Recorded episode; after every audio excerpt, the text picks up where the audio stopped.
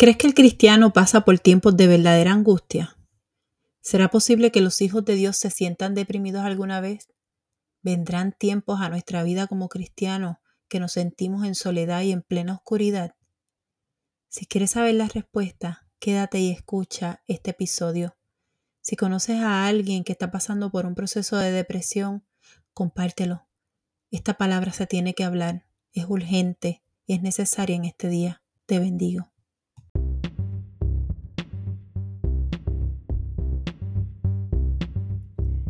Saludos y que Dios te bendiga. Esto es Buenas Nuevas para Todas, el espacio donde queremos bendecir tu vida ofreciendo herramientas de crecimiento espiritual y personal para que vivas la vida que Dios diseñó para ti. Así que, comencemos.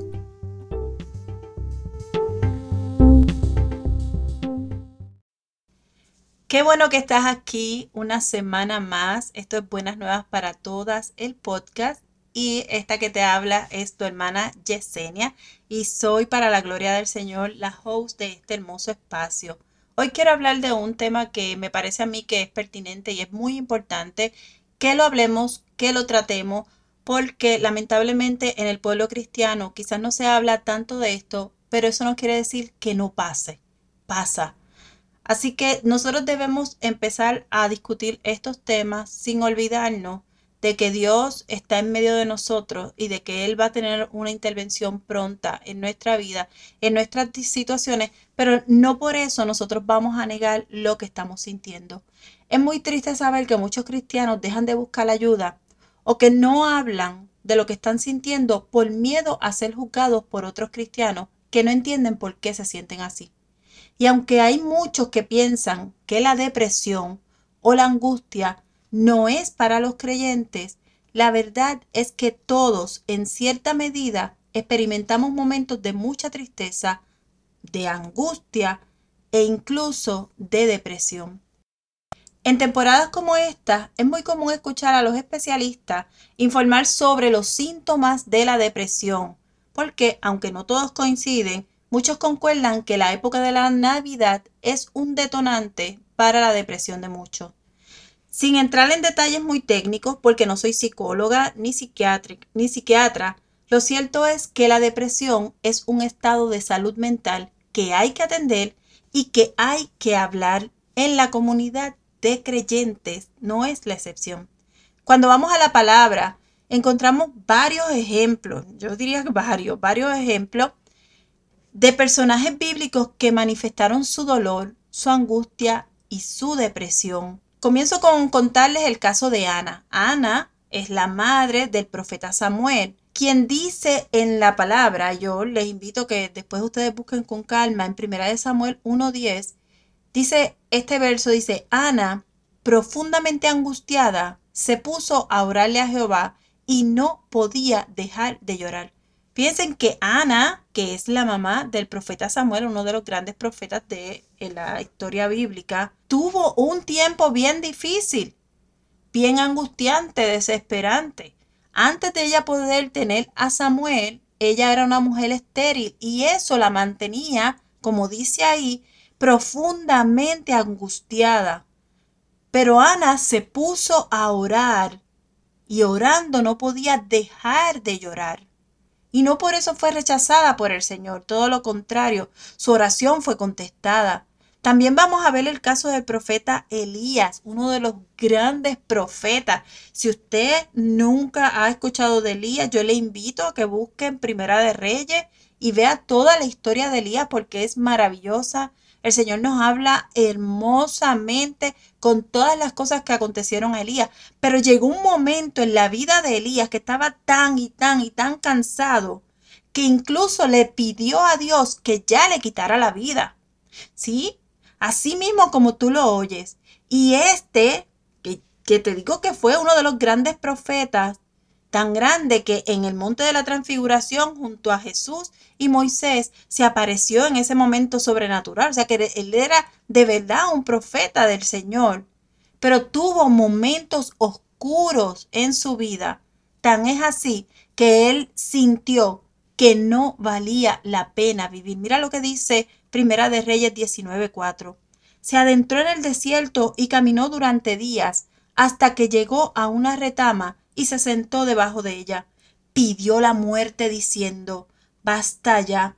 Ay Jehová, quítame la vida, porque no soy mejor que mis antepasados. Mira cómo es que le pide que le quite la vida. Díganme ustedes si eso no es de verdad estar en, un, en una verdadera depresión, en un, en un verdadero momento de tristeza. Pero el que sí vivió no solo un tiempo, sino varias temporadas de angustia y de depresión fue el rey David, así como lo oyes, el elegido, el hombre conforme al corazón de Dios, también sufrió tiempos de tristeza profunda. Cuando leemos los salmos, los salmos de David, nos vamos a dar cuenta de cómo él en varias ocasiones se rendía ante Dios y le suplicaba que estuviera con él en medio de su aflicción, en medio de sus angustias, en medio de su desesperación. Mira cómo dice el Salmo 38, verso 6. Me he desconcertado, me he inclinado hasta el extremo todo el día he andado triste. Dígame usted si David no estaba en una angustia profunda. El Salmo 142, 1 dice, mi Dios, a ti elevo mi voz para pedirte ayuda. A ti elevo mi voz para pedirte compasión. Cuando me siento deprimido, a ti te hago saber todo lo que me angustia. Todos estos personajes y otros más vivieron y experimentaron tiempos de mucho dolor y depresión, pero no se quedaron en esa temporada. Y esto es lo que yo quiero que tú escuches. Cuando Elías pidió la muerte, mira lo que hizo el Señor, que es misericordioso, compasivo y que entiende lo que nosotros pasamos. Entendía cuál era el dolor y el cansancio de Elías y Dios le permitió descansar en una cueva por varios días. Elías lo que hacía era dormir se levantaba y Dios enviaba a través de un cuervo, miren lo que usa Dios, un cuervo le enviaba, le llevaba comida a Elías, Elías se levantaba un momentito, comía algo y volvía a dormir. Esos son los síntomas naturales de una persona en depresión, pero Dios dice la palabra que permitió ese tiempo para que Elías descansara. Ahora no lo dejó allí, no lo dejó en ese tiempo de depresión.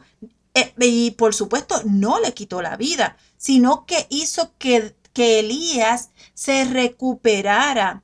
A Ana, en medio de toda su desesperación, cuando derramó su corazón en el altar y le dijo todo lo que estaba sintiendo, toda su angustia, toda su desesperanza. Incluso el sacerdote Elí pensó que ella estaba borracha ella le dijo, no, mi señor, es que estoy angustiada. Y Elí le dijo, vete tranquila, que tu oración ha sido contestada. Y así mismo fue. Se hizo la madre de, de Samuel, el gran profeta Samuel. Y después de Samuel tuvo otros hijos. Así que Dios sí contestó aunque ella estuvo en su tiempo de dolor, en su tiempo de angustia, fue al altar, derramó toda su petición, todo su corazón delante del Señor y recibió la respuesta que estaba esperando. En el caso de David, miren mi hermano, una y otra vez, David se encontraba en estos periodos de depresión, pero una y otra vez David derramaba su corazón delante de Dios y reconocía que solamente Dios era el que podría, podía liberarlo de aquel momento de angustia, de aquella desesperación, de aquella depresión. Él sabía que él solo no podía hacerlo, que necesitaba la intervención de Dios en todos esos momentos para poder salir de esa depresión que estaba sintiendo. Probablemente este tiempo está siendo muy difícil para ti. Para ti ahora que escuchas el sonido de mi voz, a ti que tienes esta cabeza llena de tantos pensamientos por tantas situaciones que te están pasando y, y probablemente no sepas, porque todos hemos estado ahí, no sepas ni qué hacer. Quiero que sepas que entiendo lo que te pasa y que valido tu dolor. Dios no quiere que ignoremos lo que estamos sintiendo. Dios no quiere que nosotros digamos, no, yo estoy bien, aunque por dentro estamos mal. No, porque ese no es el Dios compasivo que yo conozco. El Dios compasivo que yo conozco dice, dime lo que estás sintiendo. Eh, ¿Te duele? ¿Estás en angustia? ¿Estás en dolor? ¿Estás en desesperanza? Ven, dímelo, dímelo, que en mí yo tengo la respuesta. Entrégale todo eso que tú tienes en tu cabeza, en tus pensamientos, en tu corazón, todo ese dolor. Mira, probablemente tú piensas que yo no entiendo por lo que tú estás pasando ahora mismo. Y es cierto, yo no puedo, yo no, quizás no pueda entender la magnitud de tu dolor porque no vivo tu mismo dolor. Pero eso no quiere decir que yo no esté librando mis propias batallas. También cada uno de nosotros enfrentamos nuestras diferentes batallas. Cada uno de nosotros nos enfrentamos a, una a la vida con todas las circunstancias con las que pueda llegar. Esa es la realidad, esa es la realidad de todo. Pero yo he decidido que en medio de mi circunstancia, mi circunstancia no puede dominarme que en medio de mi situación, esa situación no puede dominarme, porque mayor es el que está en mí que el que está en el mundo. Eso lo dice la palabra y yo quiero compartirlo contigo hoy, porque tú y yo solas no podemos librar la batalla de la depresión. Tú y yo solas no podemos salir de la angustia. Tú y yo no podemos solas salir del tiempo de oscuridad. Tú y yo no podemos solas batallarnos, pelear todo. Tú y yo no lo podemos hacer sola. Yo no sé tú, pero yo necesito que Jesús esté como una fuente constante en mi vida, interviniendo en mi causa, haciéndome justicia, llenándome de todo su poder, de todo su dominio, de todo su amor, para que yo pueda enfrentar el día a día de manera que yo pueda ser de verdad libre de toda opresión, de toda oscuridad, de toda angustia. Vengo, yo vengo delante de mi Dios y le digo todo lo que siento, le digo mis miedos, le digo mis dudas, le digo mis aflicciones, mis desvelos. ¿Cuántas veces hemos estado por la noche? Piensa que se piensa, piensa que te piensa, perdiendo la noche. Pues todo ese desvelo se lo digo todo lo que me frustra, todo lo que me da ansiedad, se lo entrego, se lo digo, mira Padre, esto es lo que me pasa, esto es lo que me duele, esto es lo que me frustra, mira Señor, esta es mi duda, este es mi miedo. ¿Crees que el Señor no va a entender cuando nosotros vamos de frente y somos auténticos delante de Él y le decimos todo lo que estamos pasando, todo lo que estamos sintiendo? y vamos de Él y nos derramamos delante de su presencia. Él es un Padre. Y todo lo que quiere es que tú y yo de verdad vayamos delante de Él y le digamos todo eso que estamos sintiendo. Yo, yo no sé cómo tú puedes librar tus batallas. Yo te digo que la manera en que yo puedo librar mis batallas es agarrada del Señor. Y así mismo lo hicieron estos personajes bíblicos ellos solos no podían. Si se hubiese, si Elías no tuviera a Dios de su lado, probablemente se hubiese suicidado. Claro que sí. Porque si él le pidió a Dios que le quitara la vida, ese pensamiento estaba alojado en su cabeza. Pero él fue delante del Señor y lo que hizo Dios no fue quitarle la vida, fue darle descanso, acompañamiento, cuidado, quietud, porque vienen momentos en los que nosotros necesitamos detener todo, quedarnos quietos y esperar que sea el Señor quien cuide de nosotros. Nosotros necesitamos en todo tiempo esa cobija de parte del Señor. Nosotros necesitamos en todo tiempo que estemos bajo las alas de nuestro Padre.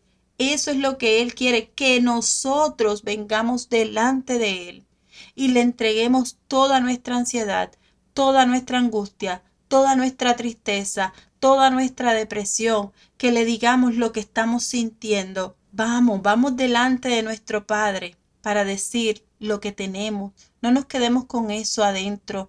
No nos sumerjamos en medio de una tristeza tan profunda. Yo sé que a veces hay días que lo único que uno quiere hacer es mal, que lo único que uno hace, porque yo vivo esos días también, lo único que uno hace es llorar.